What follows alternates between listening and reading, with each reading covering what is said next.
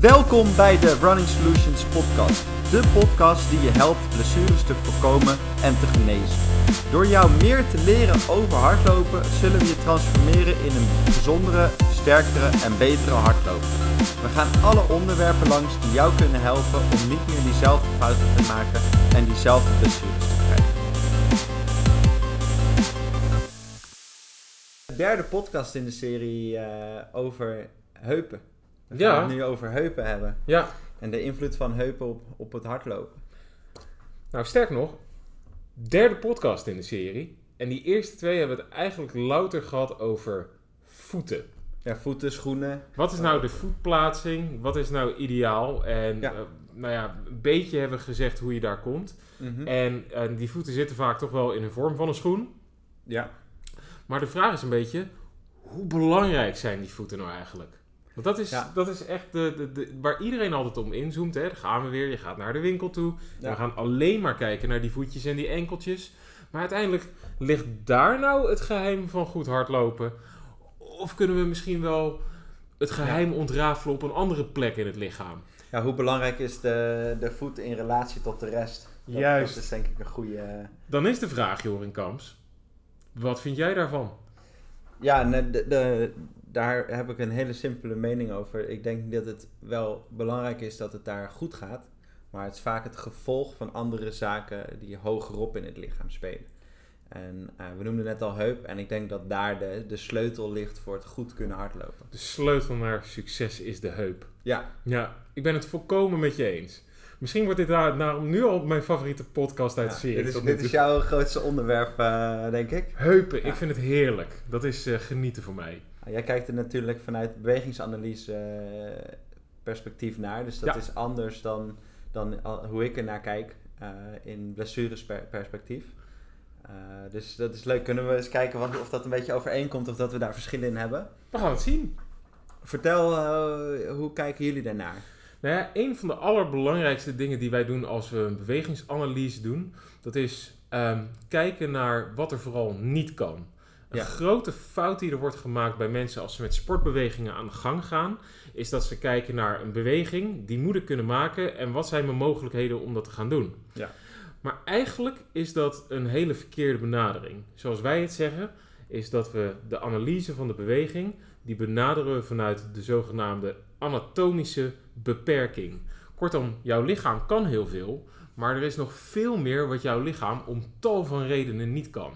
Ja. En als je daarnaar gaat kijken, dan kom je ineens tot hele andere conclusies dan die je zou trekken als je naar de mogelijkheden gaat kijken. En in dit geval, uh, de anatomische beperking bij mensen, als je zou zeggen dat de voeten echt super interessant zijn, is er al één reden waarom dat niet helemaal goed opgaat. En dat heeft heel simpel te maken met hoe dat lijf gebouwd is. Ja. Als je gaat kijken naar de allerbeste lopers op deze wereld, Uh, de, de puma's, paarden, dat zijn allemaal uh, oryxen, spiesbokken. Dat ja. zijn allemaal experts op het gebied van lopen en die kunnen ontzettend hard.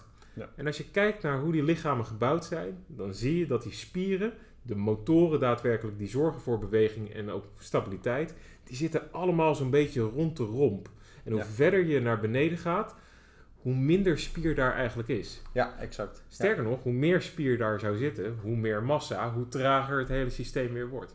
Ja. Dus als je gaat kijken naar waar zit nou het geheim verborgen van een goede looptechniek, dan moet je eigenlijk beginnen met zoeken op die plek waar nou ja, de meeste spieren zitten. En dat is nou, op geen andere plek natuurlijk dan rond de heup. Ja, nou dat, dat zie je ook hè. Als je kijkt naar, naar een gemiddeld mens. Uh, even de bodybuilders uh, weggelaten. Maar de gemiddelde mens heeft de meeste m- spiermassa uh, rondom de, de spieren die in ieder geval invloed uitoefenen op die heup. Ja. Dus de bovenbenen, de billen. Trainers, de, uh, niet voor niets, noemen de gluteus maximi, oftewel de grote bilspieren, ja. niet voor niets de motor van het lichaam. Ja. Dat zegt al genoeg, hè? Nou, het is een van de grootste, uh, zo niet de grootste als ik het... Uh, niet verkeerd zegt. Ik geloof dat het zelfs de grote spier is. Zou zomaar eens kunnen. Uh, die, die in het lijf zit. Ja. Dus die, die, die heeft dan, als het goed is, ook een mega grote functie. Ja. Dus als we daarnaar gaan kijken, dan is het heel simpel. Op het moment dat je wil weten waar zit nou absoluut de crux van een goede hardlooptechniek, dan zit het bij die bilspieren, bij die hamstrings, bij die uh, quadriceps. Daar, ja. is, uh, daar, daar gebeurt het allemaal. En dat is waar we vandaag naar gaan kijken. En dat mm-hmm. is mega interessant, omdat ik denk dat tachtig tot negentig procent van alle technische fouten die je bij hardlopen ziet, komen voort vanuit dat gebied. Daar gaat iets mis, waardoor bij jou iets instort, waardoor je of niet meer presteert of geblesseerd raakt. Ja. Um, nou, dat, dat is, dat, daar ben ik mee eens. Dat zien wij in de praktijk ook veel natuurlijk. Uh, de geblesseerde loper die komt binnen en dan gaan we testen. En dan komen we bij heel veel gevallen eruit dat die stabiliteit rond de heupen of de kracht rond de heupen echt zwaar onvoldoende is. Misschien is het interessant om even te gaan kijken naar hoe het zou moeten werken. Ja. Ja, als dus je weet hoe, hoe zou het moeten en dan eens kijken waar het mis kan gaan. Ja, want als je niet weet hoe het moet, dan weet je ook niet wat fout is ja. natuurlijk. Simpel. Ja, of beter kan. Als je gaat kijken naar beweging vanuit analyseperspectief, dus hetgene wat wij doen, dan zijn er een aantal voorwaarden waar je aan moet voldoen om überhaupt goed te kunnen lopen. Waar wij beginnen is altijd bij het bekijken van de heel-off, zoals dat zo netjes heet. Dus het moment dat de heel van de grond komt nadat je door je midstance bent heen gegaan. Dus ja. het middelpunt van je standfase. Ja, en de heel-off, daar bedoel jij mee dat op het moment dat je als loper je benen achter aan het brengen bent, dus dat, dat benen aan de grond staat, dan komt je hiel van de grond. Juist. En dat is eerder dan dat je voorvoet van de, van de grond komt en dat je aan het afzetten bent. Ja, ja, in feite, dat noemt ook, noemen ze ook uh, men in de praktijk ook wel het afwikkelen van de voet ja. soms. Ja, uh, dat dus is je hiel komt iets eerder en ja. dan komt je uh, daarna je teen erachteraan. Ja, en het is belangrijk dat dat echt heel vroeg al gebeurt, niet al te laat. En misschien komen we daar straks nog wel op terug. En welk punt zou je dat ongeveer willen zien? Eigenlijk best wel snel nadat je door die midstance heen bent. Dus dat Om... je been net achter je lichaam is? Ja, als het been net achter het zwaartepunt van je lichaam is, moet die hiel al loskomen. Want als dat niet zo is, dan gaat je voet in een, of je enkel gaat in een hele diepe dorsaalflexie, zoals dat heet. Dus de tenen komen dicht bij je scheenbeen. Juist. Ja. En wat er dan gebeurt, is dat er heel veel krachten vrijkomen op je kuitspieren. En die kuitspier bestaat uit twee delen. En die trekken allebei aan dezelfde Achillespees. Ja. En als die hiel te lang aan de grond blijft, dus je blijft te lang in die dorsaalflexie, dan gaan die twee spieren met ongelijke krachten aan die Achillespees lopen trekken. En daardoor kan er van alles nog wat gaan, gaat er mis. Ja. Nou ja, daar komen we straks vast nog wel op terug. Denk ik wel, ja. Oké, okay, dus die, die, die heel-off is, is een belangrijk moment. Ja. En waarom is die zo belangrijk? Omdat dat het moment is waarop ook de open heuphelft omhoog getrokken wordt. Ja, dus dat is je, je de open heuphelft is misschien wat, wat, wat onduidelijk, maar je, op het moment dat jij op één been staat, dan is het andere been aan het zwaaien. Dat is met hardlopen altijd zo. Ja. En dat zwaaibeen, dat, die heuphelft is de open heuphelft. Dat is de open heuphelft. En die moet, op het moment dat die hiel van de grond komt, moet die kant hoger zijn dan de kant van je standbeen die ja. aan de grond is. Op het moment dat jouw hiel te laat van de grond afkomt, dan is er ook geen energietransport en dan kan die heuphelft niet goed omhoog komen. Ja. En waarom is dat nou zo ontzettend belangrijk? Wat je in feite doet als je in midstance bent en je gaat richting je afzet, dan moet jouw beweging altijd omhoog gericht zijn. De lijn van je, van je zwaartepunt van je lichaam. Ja. Zelfs als jij een bal gooit, dan begin jij laag. Het lijkt alsof je hoog begint, maar je begint altijd laag in de beweging en je, en je komt met je lichaam hoger. omhoog. Ja. Net zoals dat je een ramp gebui- gebruikt om jezelf te lanceren met een skateboard of ja. zo. Dat is in feite zo'n beetje hoe het werkt. Nou, dat ook omhoog komen van die heup, dat heet de hiplock, is cruciaal voor de rest van de beweging. Als die er niet is, dan is er ook geen spanning meer in het systeem en dan zal je been waarschijnlijk niet zo heel erg goed naar voren komen. Ja. Maar dat wil zeggen, die heel-off kan alleen maar plaatsvinden als er voldoende kracht is in die heup om die heuphelft op te tillen. Mm-hmm. Als die kracht er niet is, blijft die heel aan de grond. Ja. En dit geeft al wel aan hoe ontzettend belangrijk het is dat er voldoende kracht en stabiliteit is rondom die heupgordel. En wat er daar onderin bij die voet, bij die enkel gebeurt, dat is eigenlijk helemaal niet zo relevant. Meer een gevolg van? Die heel-off is een gevolg van een goede ja. heupkracht en een goede actie daar. Ja. Het tweede deel waar die heup extreem belangrijk wordt in de beweging, dat is in anticipatie op de landing. Dat is de swing leg retraction, zoals dat heet.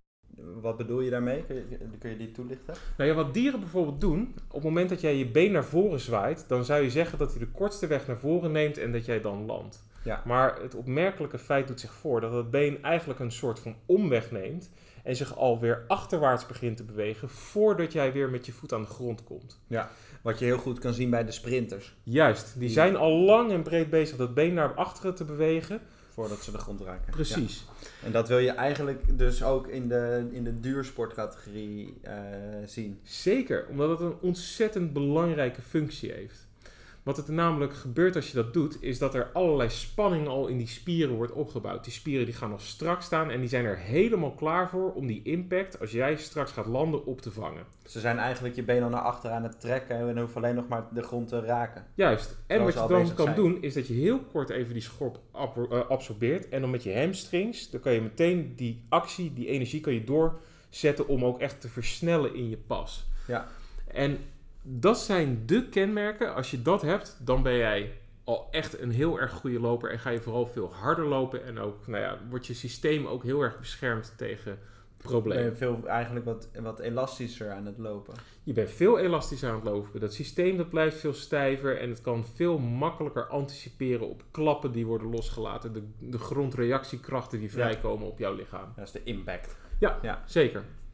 Dus je, dit zijn al dingen. Jouw enkel kan geen swing leg retraction doen. Die kan dat been niet naar achter bewegen. Nee, ja. dat doet je heup. Ja. En jouw enkel komt misschien wel als eerste in contact met de grond. Of tenminste, je voet komt als eerste in contact met de grond.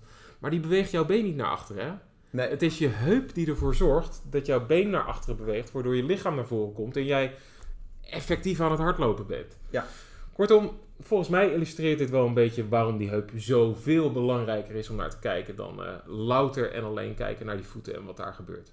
Ja, en wat we net, uh, waar we het net al kort over hadden, wat, jij, wat je demonstreerde van de, de dieren, die hebben ook veel massa uh, rondom, de, rondom de romp, maar veel minder naar beneden. En dat is in de mens natuurlijk niet anders. Nee. Je ziet in het lopen zeker, zie je meestal dat de Uh, be- grote beelspier en de hamstrings en ook de quadriceps, dat zijn best wel st- grote stevige spieren. Ondanks dat de meeste hardlopers vrij tenger zijn, zijn dat toch wel spieren die je goed kan zien. Terwijl de kuiten zijn vaak een stukje slanker en iets peziger. Ja. En dat, dat demonstreert eigenlijk datzelfde. Ja, absoluut. Dus um, hier ons pleidooi. Voortaan, op het moment dat je uh, ergens ooit nog een bewegingsanalyse moet doen en ze kijken alleen naar voeten, dat slaat dus echt nu helemaal nergens meer op. Weten nee. we in aflevering drie. Hebben we nu goed onderbouwd. En we weten nu ook dat als jij je techniek wil verbeteren, dat ook daar eigenlijk de analyse begint. Ja, dus kijk, kijk naar die heup en wat kan er daar allemaal gebeuren. Ja. Nou, la- laten we een opsomming maken van welke uh, dingen er fout kunnen gaan in het looppatroon rondom die heup. En wat voor invloed dat heeft op de rest van het lijf en welke mogelijke blessures daar dan uh, als gevolg van uh, kunnen ontstaan. Ja. En uh, dan komen we meteen ook bij wat, wat kan er qua lopen nou eigenlijk uh, misgaan wat ook je prestatie beïnvloedt. Want je, je looptechniek zorgt ook voor hoe hard jij kan rennen. Ja. Um, heb jij een uh, aantal voorbeelden of zal, zal ik beginnen? Ja, begin jij. Ja. Nou, wat, wat, wat ik de, in praktijk de praktijk is altijd het leukst, toch? Ja. Ja, wat ik in de praktijk uh, veel zie is, uh, is wij, wij, wij in de praktijk komen er de hele dag lopers voorbij. En wij doen bij elke geblesseerde loper uh, een hardloopanalyse. Dus we kijken naar hoe, hoe ren jij nou eigenlijk. En wat we rondom de heup vaak zien gebeuren, er zijn een aantal dingen, is mensen zakken vaak in. Dus dat, uh, een, een hip drop noemen we dat. Dus dan, we hadden het net al over dat zwaaibeen en die kant van de heup die zakt dan naar beneden in plaats van dat die omhoog gaat, zoals we net zeiden. Dus dat, dat is iets wat we veel zien. We zien vaak dat het bovenbeen wat naar binnen uh, kantelt. Dus die knie die zakt wat in. Um, en uh, dat komt ook vanuit de heup. Dus die, die, die staan uh, met elkaar in verhouding. Dus dat is iets wat je veel ziet gebeuren rondom, rondom dat heupgebied. Um, en wat je vaak uh, al ziet is dat er veel rotatie is in het, in het bovenlijf. Dus dat je, dat je, dat je er eigenlijk heel erg aan het draaien bent met je lichaam. En dat gaat ook rondom die heup, want als je been op de grond staat, is dat je vaste punt. Ja. Dus dan draait die heup om, de, om dat been heen. En, uh, of die romp om dat been heen, dus is je heup bezig. Kortom, we beginnen bij de ja. hip drop. Ja, die hip drop is denk ik de belangrijkste, want dat, dat zie je ook in de, in de wetenschappelijke literatuur, is dat een, een veel genoemde term.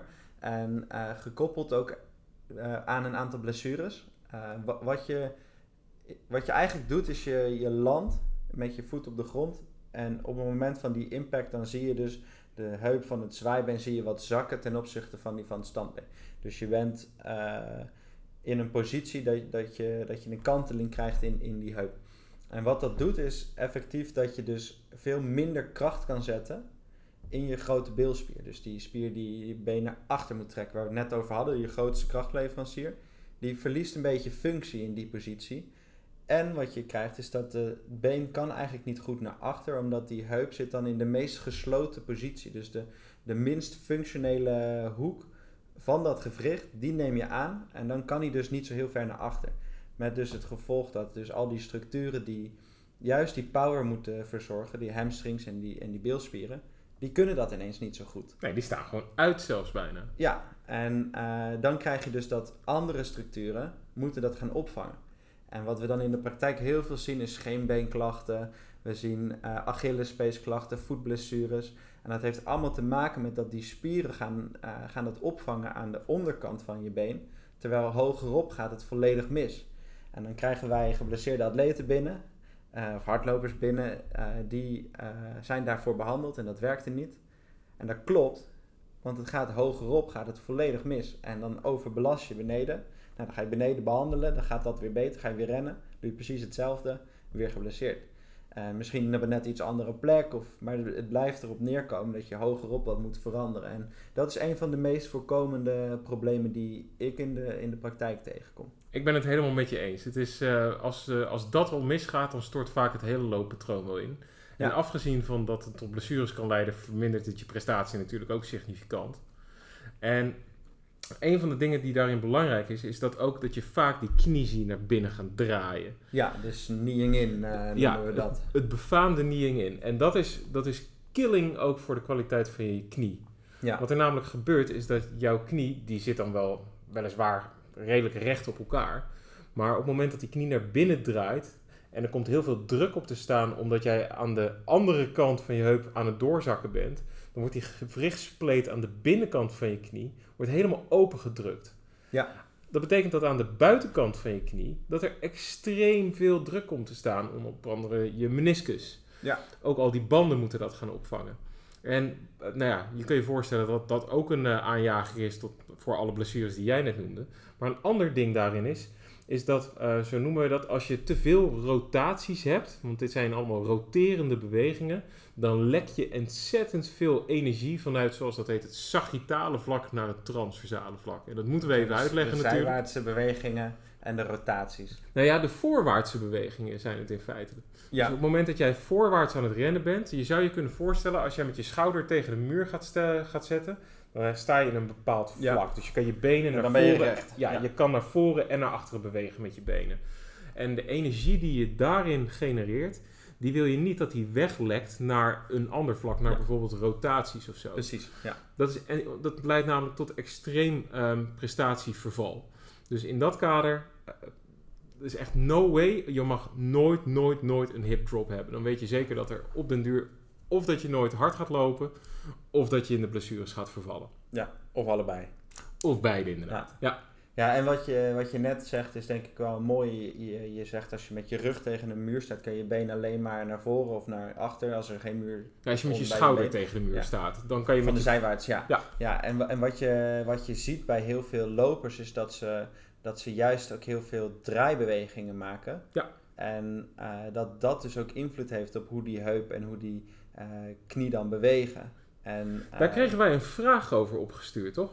Ja, we hadden, we hadden op Instagram een, een uh, vraag of gezegd van nou, wie, wie heeft er interesse in dit onderwerp en heeft er specifieke vragen voor, voor ons om te beantwoorden. En een van de vragen die naar voren kwam, uh, dat was uh, wat gebeurt er nou eigenlijk als mensen een soort catwalkloopje doen? Dus je, je ziet vaak hardlopers die, die rennen op een lijn. Dus als we een lijn op de weg zouden trekken, dan staat de rechtervoet op of over de lijn, aan de andere kant van de lijn dan.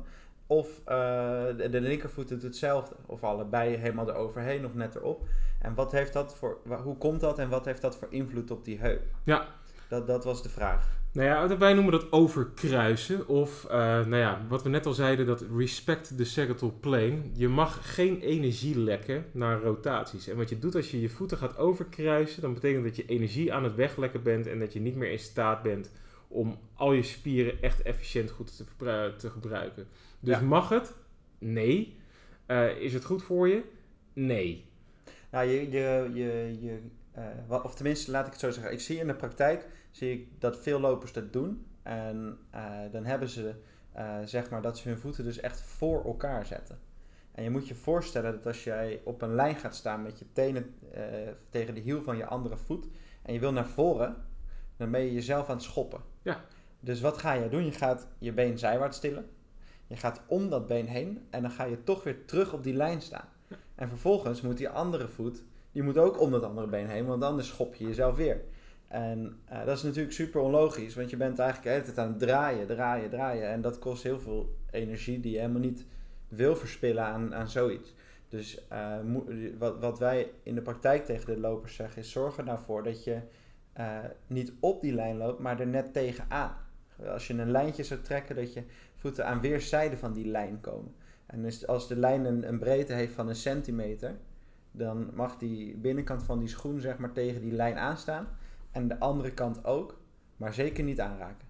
Overigens, als jij een hip drop hebt, dan weet je al dat dat heel lastig gaat worden om dat voor elkaar te krijgen. Dan kan je dat niet. Nee. Want dan heb je de kracht niet. Precies. Ja. Dus we hebben de hip drop gehad. We hebben nu het overkruisen, hebben we ook toevallig even snel al benoemd. Ja. Het over de lengteas roteren, zoals dat netjes heet ook. Ja, en wat ook wel, wel grappig is, is dat dus uh, je ziet dus heel veel van die rotaties en van die zijwaartse bewegingen in het hardlopen voorkomen, in plaats van dat het naar voren is. En dat is toch eigenlijk wel gek, want als we rennen, dan willen we zo snel mogelijk van punt A naar punt B. Um, in zo'n meest efficiënt mogelijke manier. En dan gaan we dus energie naar links en naar rechts en naar voor en naar achter. Uh, terwijl we willen alleen maar naar voor. Ja. We willen al die andere bewegingen helemaal niet, niet maken. En toch doen we het. Ja, en tenminste da- da- veel. En da- ik denk als we, als we, als we de, dat heupgebied krachtig, maar ook stabiel genoeg. Want dat zijn nog twee verschillende. En daar gaan we zo meteen denk ik even op terugkomen. Dat moet in balans zijn. En dan zullen die andere zaken vanzelf wel beter gaan. Die kans die is wel vrij groot. Overigens, voordat we dan maar, dat maar even gaan bespreken, is niet onbelangrijk om te vermelden dat niet elke rotatie slecht is. Nee.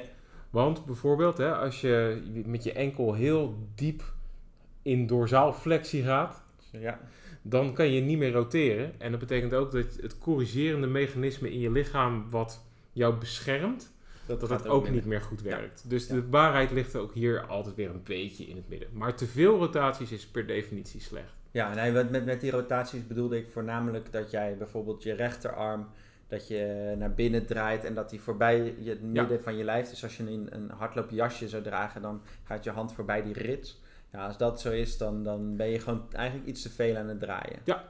En uh, dus dat, dat bedoelde ik daarmee. Um, een van de dingen waar ik in het verleden veel tegen aangelopen ben, is dat mensen het niet voor elkaar krijgen om die heupactie te maken in anticipatie op de landing. Ja. Kortom, ze vallen een beetje in de pas. En ze trekken, om, hem, niet op tijd en ze trekken hem niet op tijd terug. En wat ja. er dan gebeurt is dat, omdat er geen spierspanning in het systeem zit, dat ze helemaal door die knie heen zakken, met als gevolg de hip drop, waar we het net zo lang over hebben gehad. Ja.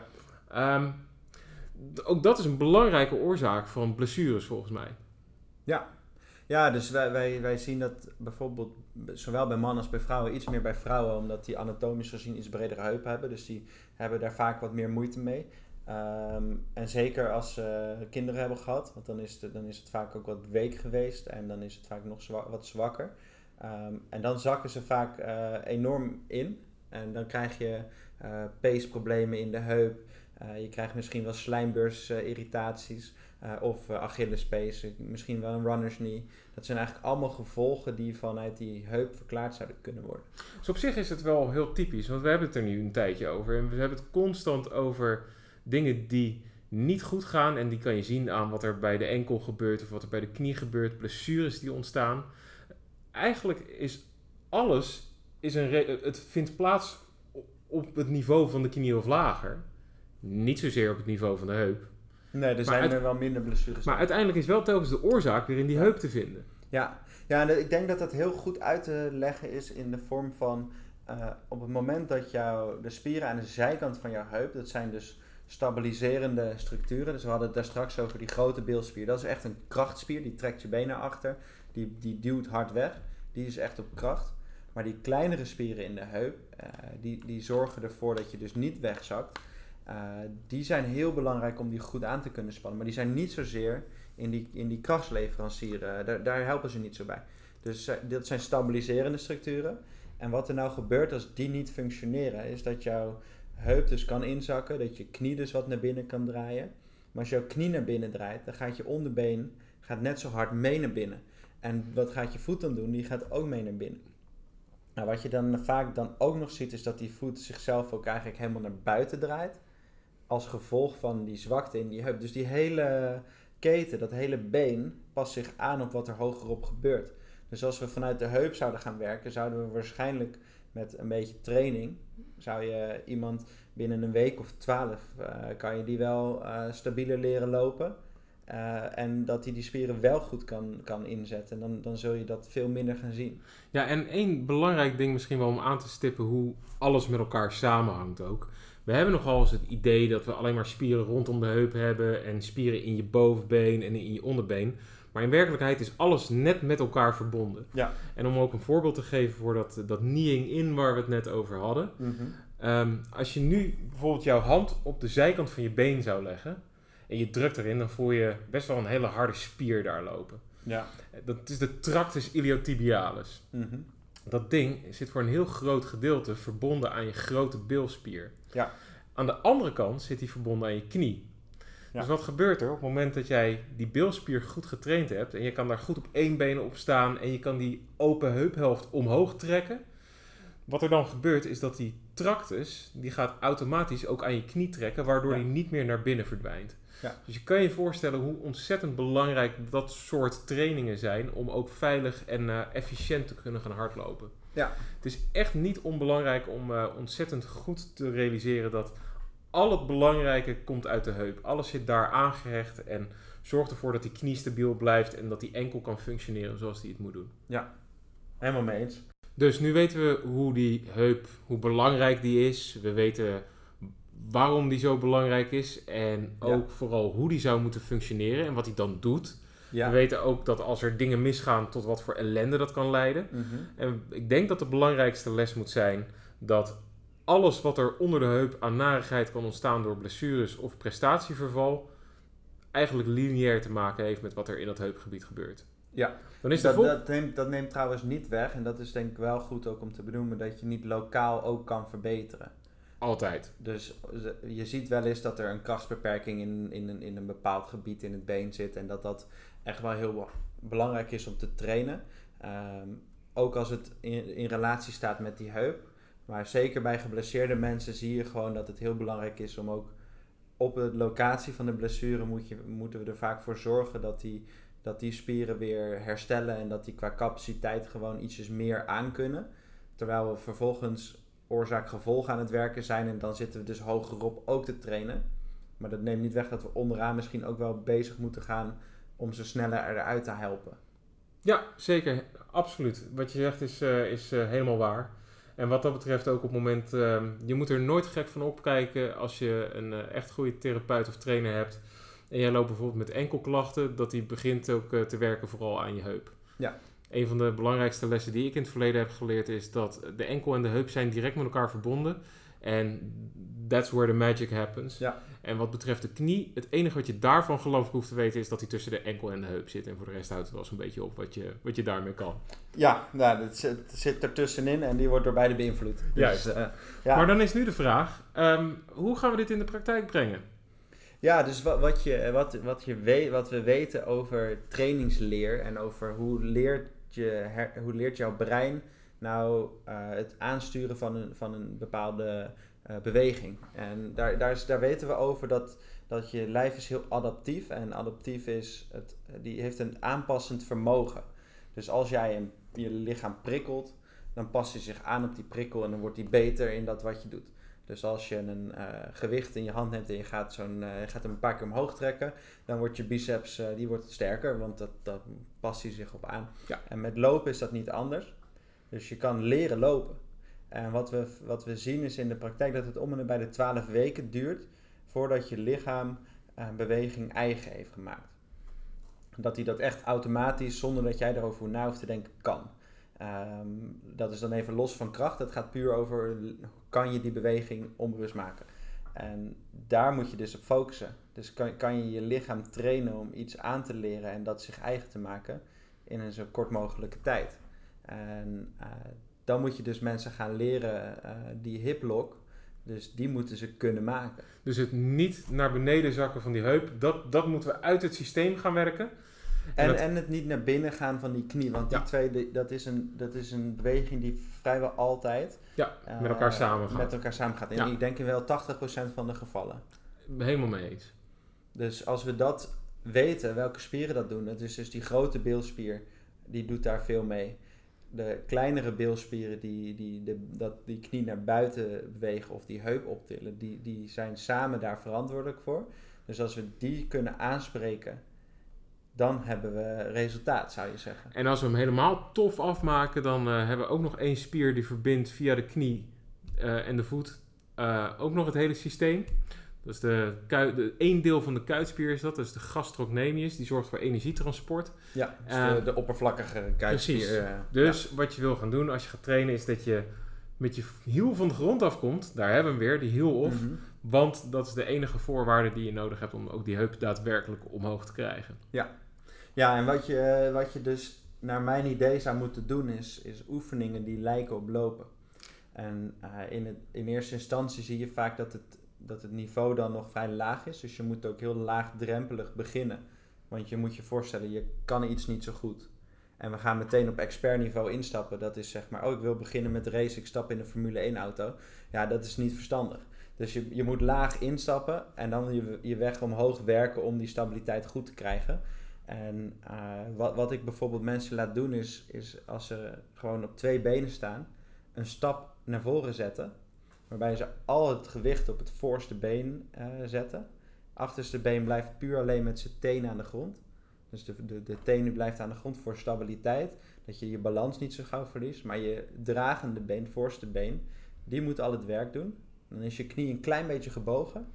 En dan, is, dan wordt het leuk. Want als je je knie buigt, dan is de boel wat instabieler. Ja. En als je het dan kan, dan, gaat, dan ga je de goede kant op. Maar meestal is die oefening, dat, dat noem ik een runner step. Dat is, dat is eigenlijk al vrij moeilijk om je knie, enkel en heup in één lijn te, te houden. Dus als je een gewichtje aan een touwtje zou hangen en je zou die op je heup uh, houden, dan zouden die door die knie en die, heup, oh, en die enkel moeten gaan. En als je dat goed kan, ja, dan kan je gaan werken aan, aan, aan complexer bewegen. Maar in het, meestal zie ik eigenlijk in de praktijk dat dat al heel moeilijk is. Ja. En dat is niet alleen voor, voor recreatiesporters, dat is ook echt voor topsporters, waar je vaak ziet dat het, zodra ze geblesseerd raken, dat dit ook ineens heel moeilijk wordt en dat ze dat misschien ook wel moeten herleren. Nou, sterker nog, dat, uh, de, het, het oefenen van zo'n hiplock, wat het in feite mm-hmm. is, ik weet dat uh, op het moment dat uh, uh, een van de, een, een Nederlander die heel veel hierover geschreven heeft, die heeft een paar uh, fantastische boeken geschreven, is Frans Bos. Uh, en die uh, zegt uh, letterlijk als hij met zijn sporters aan de gang gaat, met zijn atleten aan het begin van het seizoen, als ze vakantie hebben gehad, dan is hij soms twee of drie weken bezig met alleen maar die oefening en wat loopoefeningen. Ja. Maar louter die oefening om dat heupgewricht en de spieren daaromheen goed te laten functioneren. Ja. Dus dat geeft wel aan, als toptrainers in de wereld dat doen, en deze man die heeft zelf toplopers en tophoogspringers getraind, ja. kun je je voorstellen dat, dat uh, als het daar goed werkt, dan zal er ongetwijfeld wel een zit vast een zekere idee waarheid achter, in zitten. Ja, ja, ja. ja. helemaal mee eens. Nou, en dat is wel mooi. Ik heb, ik heb uh, veel met, met Afrikaanse lopers gewerkt, en uh, echt, wel, echt wel snelle jongens. En uh, een van die gasten die, die liep technisch niet zo heel mooi, vond ik. Dus daar zijn we mee aan de slag gegaan toen. En die werd uh, vierde in de Berlijnmarathon.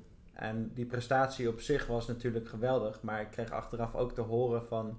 Ja, wat, je, wat we zagen was dat hij gewoon heel veel mooier liep dan dat hij deed. En alles met dank aan heuptraining. Ja, ja en dat heeft, hij heeft er echt hard voor gewerkt. Dat is echt een heel gemotiveerde jongen. Maar dat laat wel zien, je zijn looptechniek werd gewoon echt veel beter. En... Uh, Daar, daar, moeten, daar moeten we niet alleen in de topsport, maar ook juist in de, in de recreatiesport heel veel mee doen.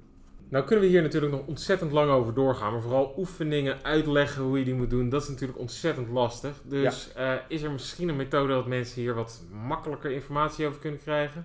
Nou, er zijn op, uh, op mijn website heb ik twee artikelen geschreven uh, over heupstabiliteit. w w w punt running solutions punt n l Um, de een heet heupstabiliteit voor hardlopers en de ander uh, heet hardlopen gebeurt in de heupen.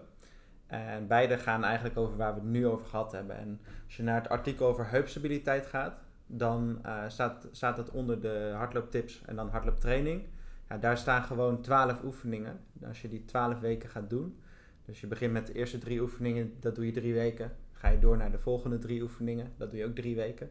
Na twaalf weken weet ik zeker, dan is je, dus je heupstabiliteit gewoon in ieder geval voldoende. En uh, daar moet je gewoon echt mee aan de slag als je dit wil verbeteren. En dan kan je ook eindelijk iets wat uh, zo vaak geroepen wordt, maar wat zo'n vage term is die lang niet iedereen begrijpt. En zeker als je het niet kan, dan is het geen idee waar mensen het over hebben. Als je dit hebt gedaan, dan lo- maak je echt een kans om ook uh, te kunnen gaan hoog lopen, zoals dat zo netjes heet. Ja, ja, dat je netjes opgestrekt, lang lijf. Juist. Ja.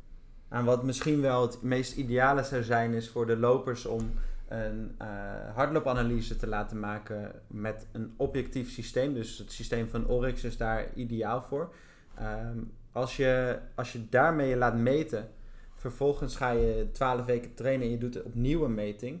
Ja, dan krijg je dus ook echt van, oké, okay, ik, ik liep zo en nu loop ik zo. Uh, de cijfers laten dat zien. En uh, dan kan je ook daadwerkelijk zeggen van, ik heb me inderdaad verbeterd of uh, het is helemaal niet gelukt. Waarom gaat het dan mis? Want dan is er waarschijnlijk een andere oorzaak. Ja, zeker. En hopelijk binnenkort bij jou in de buurt.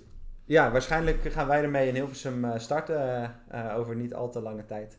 Dus, uh, ik kijk er nu al naar uit. Dat, dat zou mooi zijn, ja. Dus nou, dus, dat was hem voor vandaag. Heb je nog vragen naar aanleiding van deze aflevering? Suggesties. Suggesties voor volgende afleveringen? Ja, la, laat het ons weten. Klachten, niet onla- ook, ja, misschien is het wel echt onzin wat we vertellen. Laat het, zeg het ook, weet je wel. Dat, uh, die gasten die zijn niet goed. Ja, waar zij het over hebben, daar klopt helemaal niks van. Nee, maar je kan, uh, je kan dus op Spotify kan dus volgen. Dan krijg je een notificatie als er nieuw online komt. Uh, op Apple Podcast kan je reacties achterlaten. Uh, kan je beoordelingen geven. Uh, dus doe dat vooral. Daar zijn we erg benieuwd naar. En anders mail ons. Uh, contact at running solutions dot n l. Geef daar je, je suggesties voor toekomstige afleveringen. En dan, uh, dan nemen we dat mee. Dan, dan gaan we het daar eens over hebben. Ik kijk nu al uit naar de volgende, Jorin. Ik ook. Nou, tot, uh, tot de volgende. Bedankt voor het luisteren naar de Running Solutions podcast. Heb je vragen naar aanleiding van deze podcast? Of zijn er onderwerpen die jij graag besproken zou hebben in de toekomstige podcast? Laat het ons dan vooral weten. Dit kan je doen door te e-mailen naar Running Solutions. Of laat even een comment achter onder de Apple Podcast, uh, in Spotify of de andere podcast services waar we te vinden.